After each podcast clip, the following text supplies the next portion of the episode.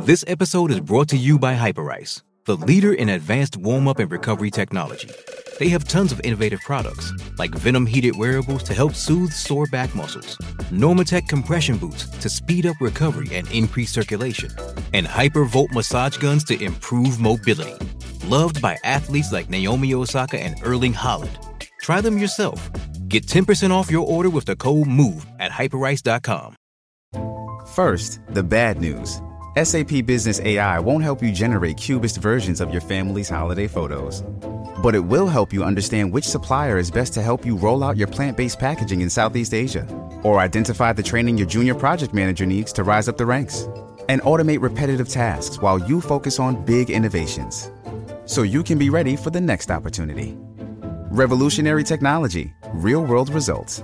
That's SAP Business AI. Welcome to the number one ranked show. I am your host, RJ Young. Thank you for watching on the Fox Sports app, YouTube, or listening wherever you get your podcast. Today, I am going to react to the Associated Press preseason top 25 that dropped at noon Eastern on Monday, August 15th. And we're going to talk a bit as we go through this about my preseason rankings, which went out on Fox Sports on the app on August 14th, Sunday. It's been up for about 24 hours by the time the AP released its top 25, and we got some things to talk about. But at the top, let's talk about the number one ranked team going into this 2022 season, and that is Alabama, which for Georgia fans are going to leave them feeling some kind of way. But you and I understand what this is about. It's about Nick Saban and the monster program he has built over the last 15 years that is unparalleled in its success. As a matter of fact, the last team to start preseason number one in the Associated Press top 25 and in the season as the national champ, 2017 Alabama and Nick Saban. But I think that that dude has built a Death Star over there because he goes on local radio just after media days and says, Yeah, last year was kind of a rebuilding year for us. It was a rebuilding year for a man who finished as the national runner up in the national championship game and was winning that national championship game with 10 minutes left to go in the fourth quarter against one of the most dominant defenses of the past 10 years with the Heisman Trophy winner at quarterback. And by the way, that guy, Bryce Young, is back. That's your number one ranked team. Number two, Ohio State. I also have Ohio State at number two. I also had Alabama at number one. This is more about what we expect from this offense and what we think Jim Knowles is capable of with that defense. You understand, Ryan Day has a bunch of Top Gun pilots over there, and they're to see if they can get flying through this camera and flip this thing upside down, get inverted, paint the target, climb that mountain at 9 G's, and then dogfight all the way home. Hopefully, you don't need to get my man Hangman to come bail you out, but maybe you do. That's what Jim Knowles is for. Look, CJ Stroud, TreVeyon Henderson, Jaxon Smith-Njigba. That's before we talk about Emeka Egbuka, Julian Fleming, Marvin Harrison Jr., and on it goes. Shout out to Cam Babb, who's going to wear the O block for the Buckeyes this year. And Jim Knowles can get this defense looking something like Jeff Hafley's in 2019. Yes, Ohio State will win the Big Ten championship. We'll get back to the college football playoff and hopefully to the national championship game once again. And this time, do the only thing that's left for Ryan Day and Ohio State to do win the whole doggone thing. Okay, as we continue to go down there, I see Georgia at number three for them. I have them at number four. Not a whole lot there, except Stetson Bennett is going to have to prove to us that he's a really great college football quarterback as opposed to just a good one, even if he's a focal hero in Georgia. And they're going to have to replace seven starters of those 11 on that defense. But good thing for Georgia fans, Kirby Smart can recruit 15 five stars of the 85 scholarship players out there. I hope each one of them makes $10,000 a month and then some. All right, going a little bit further down, they have Clemson at number four. I'm not that high on Clemson. I have them at number 10. And a lot of this has to do with your continuity, right? For me, it's about head coach, coordinators, quarterback. Do you have all of those returning? Because that's going to help you, in my mind, as to how good you can be. Dabo Swinney lost Brent Venables to Oklahoma, lost Tony Elliott to Virginia, both those guys being head coaches, and DJ Uiagalelei, who I think is going to start this season as the starter for Clemson, is going to have Cade Klubnik breathing down his neck if he does not return to the form he showed since basically Boston College, Notre Dame in 2020. He's tooly, He's got all the talent in the world. He just needs to be able to put it together with new offensive coordinator Brandon Streeter. But we'll see how that goes. It's also really a lot to say about what you expect Clemson to do in the ACC. Okay. We keep going down this list. I don't see a whole lot of things to get upset about or even argue about as we're going through it because they, they ranked a whole bunch of the teams that I ended up ranking. We'll talk about Michigan here in a little bit. They're at number eight for the AP. I did not rank them. Again, we'll talk about it here in a second. Oklahoma at number nine feels fine to me. I had the Sooners at number 11. Mostly it's a new staff, but you're betting a bunch on Brent Venables and the fit, along with Jeff Lebby and Dillon Gabriel, knowing what the system is. So I'm kind of fudging on the whole do you have continuity? I think they do. You also have Todd Bates, who came with Brent Venables along with Ted Roof from Clemson. So you got a lot of guys that he's familiar with on the defense, and the offense is mostly familiar with each other, even as they're still learning scheme. I'm not sure about this uh, Oklahoma State ranking, but then again, I had Oklahoma State more or less where they did. North Carolina State, this is your year, baby. Your mama said when you grow up, you can be anything you want. So become a problem. Become a problem in the ACC. You're returning a whole hell of a lot on both the offense and the defense, all right? Dave Doeren is also feeling some kind of way because they feel like they got shafted in the last time they were actually going to play in a bowl game. So I'm excited to see how this goes for them. I think USC at number 12 for me is fine, but what they have them at is number 14. That's okay. Lincoln Riley, Caleb Williams, I understand the offense is going to be good if the offensive line holds up. It's about can Alex Grinch put a lid on the defense?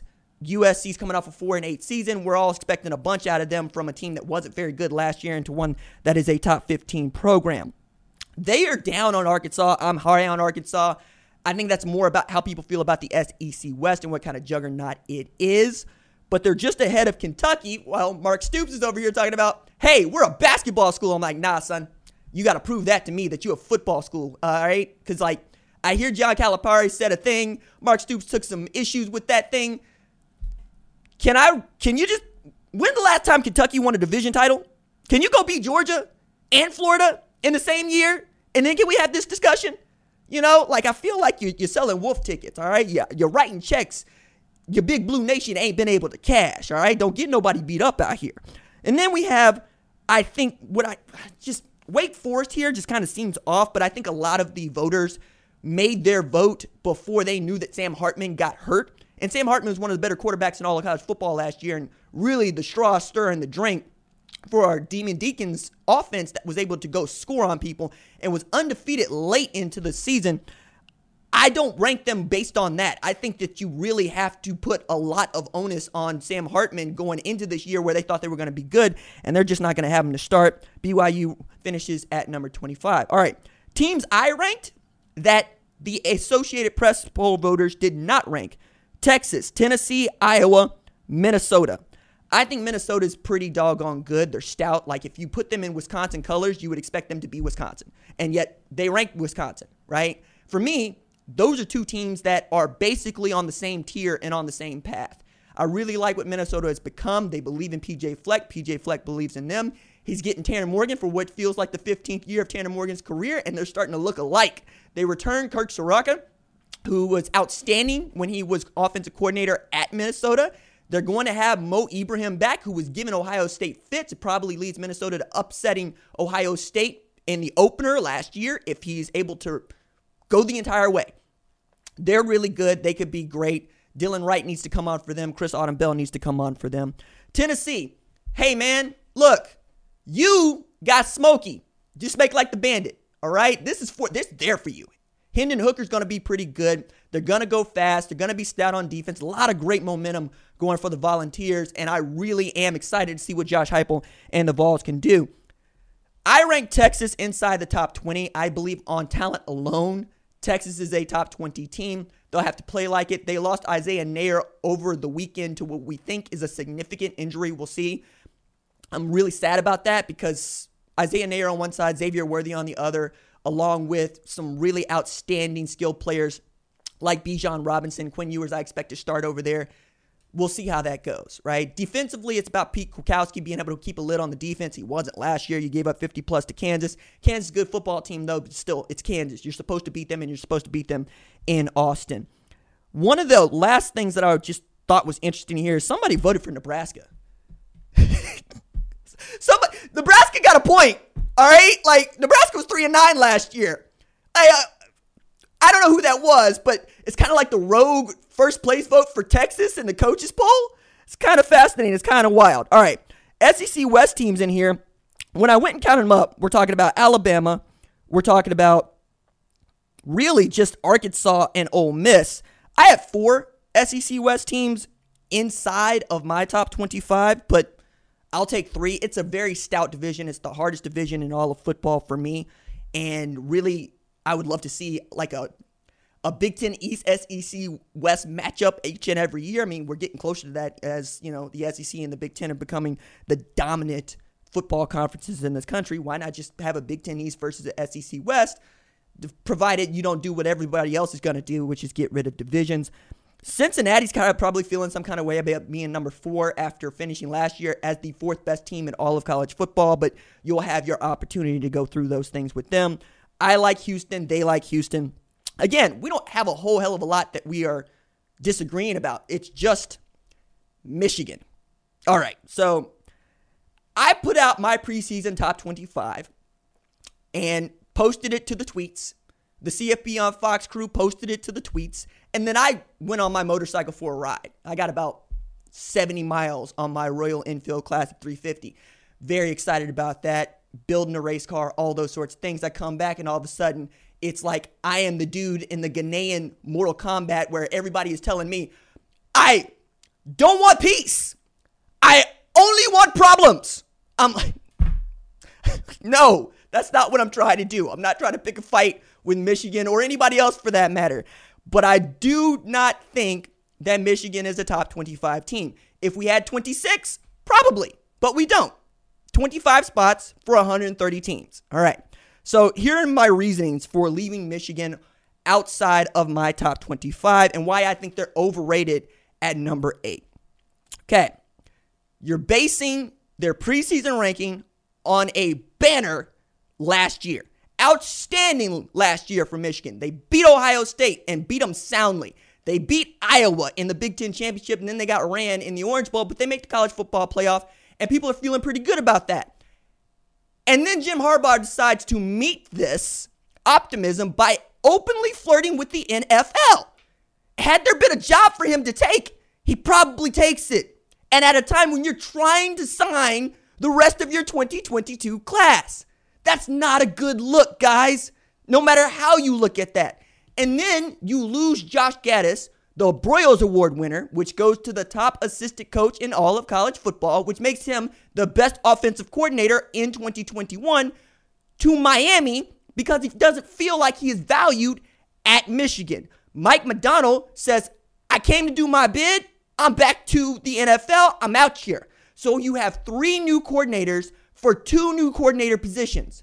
Matt Weiss and Sherrone Moore are going to coordinate the offense, right? Then you're going to have Jesse Minter coming by way of Baltimore and Vanderbilt to be your defensive coordinator.